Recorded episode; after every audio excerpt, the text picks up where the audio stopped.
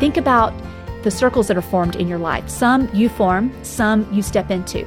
Shauna Pilgreen on Focus on the Family Minute.